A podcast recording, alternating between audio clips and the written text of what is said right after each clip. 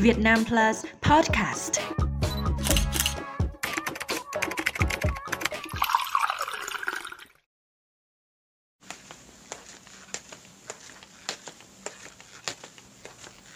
Ông cụ mặc chiếc áo polo màu xám, đóng thùng trong chiếc quần âu kaki ống suông. Mái đầu bạc trắng và chân rảo những bước nhanh thoăn thoắt. Đó là ấn tượng đầu tiên của tôi khi gặp ông Lê Bật La ở khu tập thể Trung Tự, quận Đống Đa, Hà Nội. Ở trong khu tập thể này đã 48 năm, ông La coi căn phòng rộng 28 mét vuông này là niềm tự hào trong những ngày tháng tuổi trẻ của mình. Tháng 11 năm 74 là ông làm công nhân mà ông là cái dạng là công nhân thợ và bậc cao. Rồi ông làm cho tư khí lương nghiên hồi ấy à, cơ quan ông được phân là 5 căn hộ trong chi đấy có hai căn hộ 28 và ba căn à, hộ à, 24 mét vuông cái tòa là 5 tầng nhà C5 nó đúng 100 căn chỉ cán bộ hoặc công nhân bậc cao mới được cấp phòng ở khu tập thể này. Nghe tin mình thuộc danh sách những người được phân chỗ ở, ông La vừa mừng nhưng cũng vừa lo. Đây là bên cơ ba đông được hai căn hộ từng năm, một căn hộ từng hai và hai căn hộ từng một. Lúc ấy ông bảo bây giờ làm thế nào được cái từng một chứ không thì cho lên từng năm rồi hơi mệt. Mà lại coi như con bé thế thì vất vả lắm. Thế may quá được đúng rồi từng một. Được cái từng một thì nó có cái thuận lợi ra vào các thứ thoải mái hoặc thuận lợi mà để còn có thể cải thiện được. Những ngày đầu đặt chân đến dãy nhà mới xây anh công nhân 37 tuổi ban ngày thì đi làm việc ở nhà máy. Chiều về lại tận dụng khoảng đất trống trước khu tập thể để tăng gia sản xuất. Ngay cái thời gian ấy thì cả cái khu trước nhà c năm là khoảng mấy trăm mét vuông sáu bảy trăm mét vuông. Thì ông tăng ra gần một nửa cái số đất thì và ông thuốc hết của ông dẹp đi.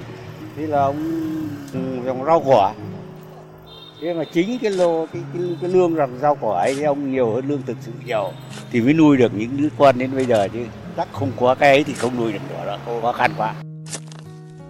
Lương thực và thực phẩm không phải là khó khăn duy nhất của một gia đình công nhân trong những ngày tháng bao cấp. Đến cả một nhu cầu cơ bản như tắm rửa hay lấy nước sinh hoạt cũng không phải việc dễ dàng gì. Nước máy này hạn chế, có bơm mới có. Hoặc là có một cái máy nước công cộng ở dưới này thì xuống xe vàng đông. Ngồi rét thì cũng phải tắm ở ngoài này, này trời này.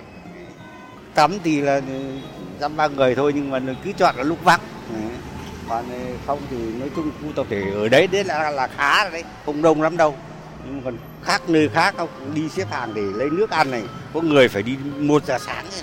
nước không có nhiều nó chảy chậm lắm mang cái xô cái thùng này đi để mà gính về thôi Người công nhân làm việc trong những năm 70 của thế kỷ trước, lúc nào cũng chỉ mong có tên trong danh sách những người được thưởng hiện vật của nhà máy. Bởi lẽ vào thời điểm đó, có nhiều món đồ có tiền cũng khó mà mua được. Mỗi một năm nó có một cái đợt gọi là thử hiện vật. Ví dụ xe đạp hỏng này, hay là được cái phân phối cái quạt điện con cóc cái này chẳng hạn. Và thứ hai nữa là ví dụ đi xe đạp có thời là phụ tùng khó khăn lắm. Nó lại đắt mà lương lại thấp.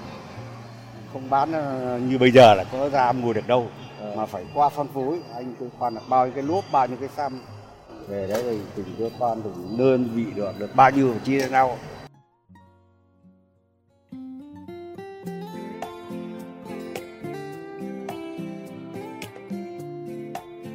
Ngày tháng bao cấp khó khăn là vậy, nhưng khoảng sân trước khu tập thể luôn tràn ngập tiếng cười của những gia đình công nhân.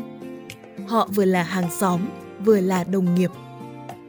Người ta đùm bọc với nhau, có cái gì ra cũng trao đổi với anh em chuyện trò nó nó khởi mở hơn toàn số anh em bạn bè làm cùng ở đây thôi trong cái đợt đấy là được ờ, ờ, làm với nhau rồi lại ở cùng với nhau. Nói chung có cái gì thì giúp nhau hết Nếu ai cần cái gì mà người khác quá thì đều giúp nhau cả. Thế thôi.